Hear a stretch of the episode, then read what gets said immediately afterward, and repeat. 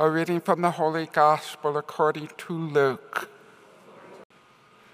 The angel Gabriel was sent from God to a town of Galilee called Nazareth to a virgin betrothed to a man named Joseph of the house of David.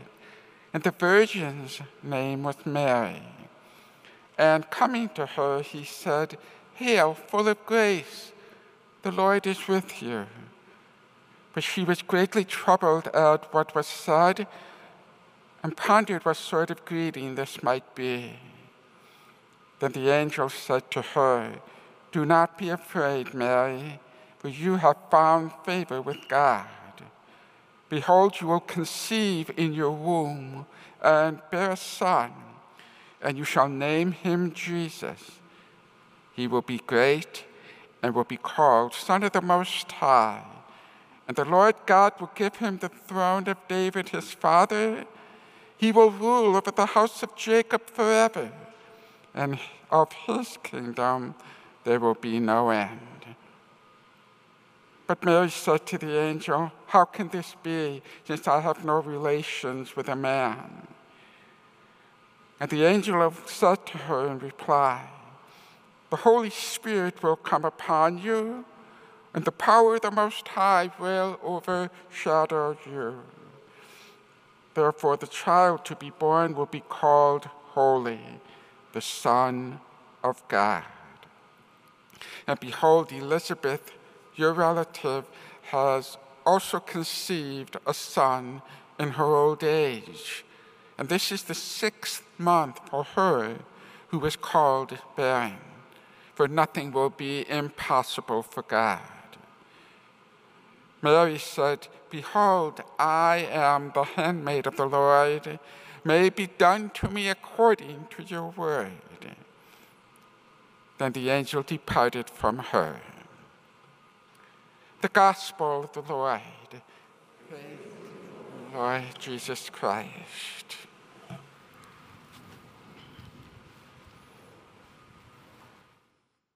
When I was a teenager, I found a pamphlet that had a very provocative question on the face, on the, on the front, uh, that I have not forgotten.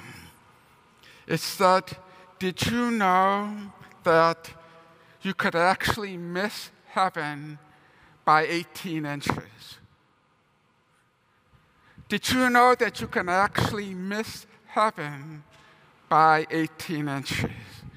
And the author of the pamphlet goes on to say that 18 inches separate our mind from our heart. Our mind and our heart. You know what?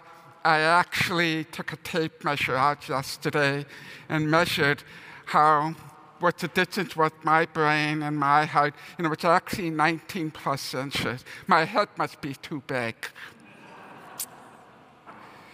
But it's not because of me, that was the way I was born. Big head, not enough hair. Anyways, my father's make, I look a lot like my father. But the author of the pamphlet said, that God has to be something more than we assent to in our mind.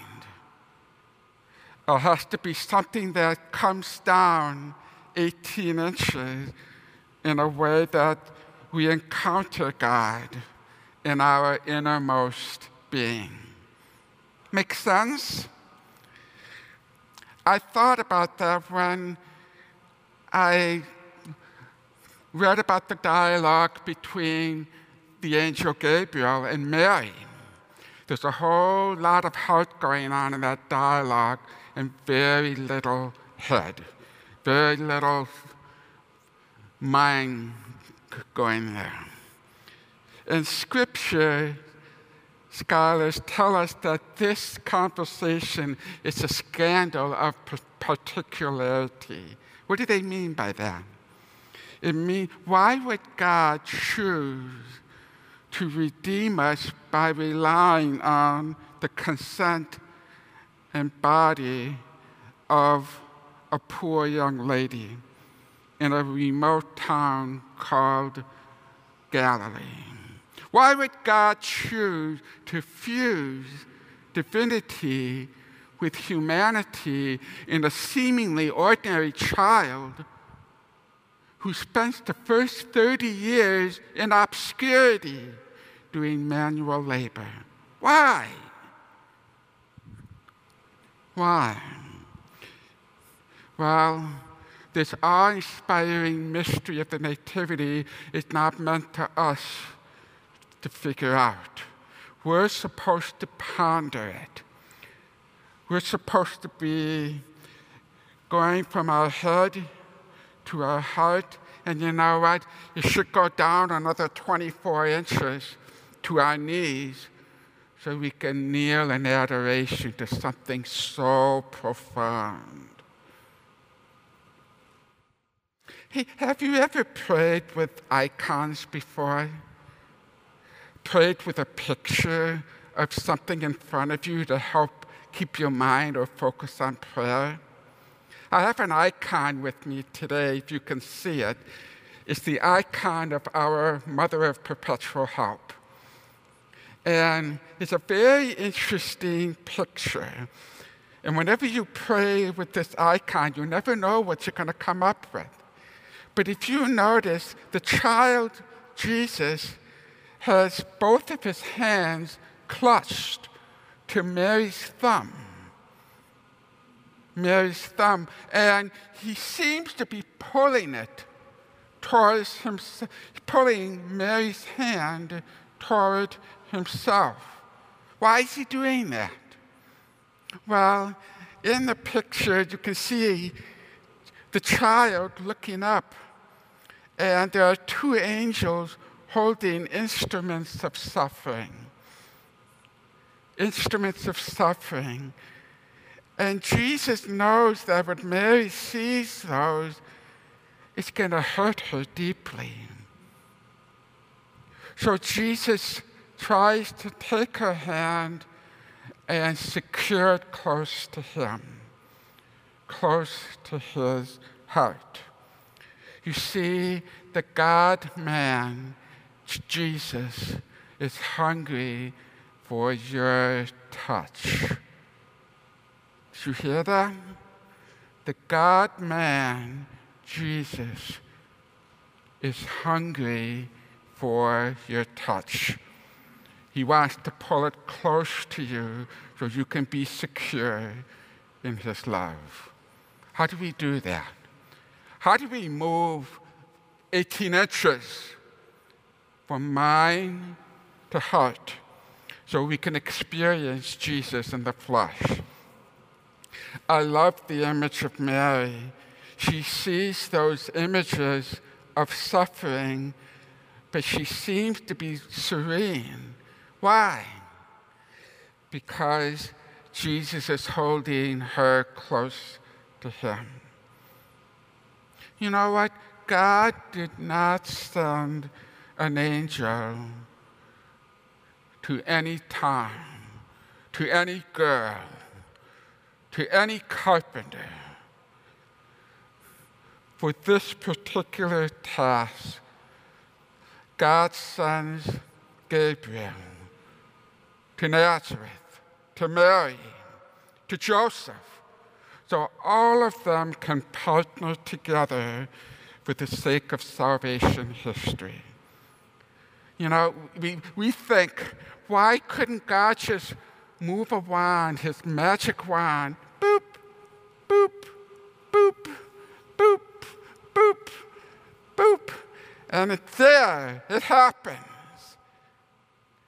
Sometimes that's how we pray. God, just do it because I'm praying for this. But Mary takes on a different tack. She prays in a way that God use me to achieve your holy purpose. God use me to achieve your holy purpose that long 18 inch journey from Mary's mind to Mary's heart, and eventually to her bended knees in the cave of Bethlehem, didn't start with Mary saying, God's your steward. It didn't even start with Mary questioning God and say, How is this going to happen? Let me know, and then I'll tell you if I'm going to trust you or not. It came before that. It came before that. Maybe there's something that you really need for you to happen in your life right now. What is it? Don't just pray to God and tell Him to do it for you. Remember the 18 inch rule.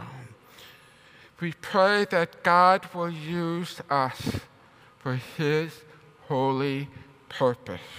You know what? That's hard because it requires a whole lot of trust. And God will not respond to our prayers unless we trust first. That never changes. We must trust God and then He will act. It doesn't work the other way around. God can't do anything unless we trust Him first. And then once that movement goes from head to heart, we have that aha moment. We begin to understand. As St. Augustine puts it, faith is to believe what you do not see. The reward of this faith is to see what you believe.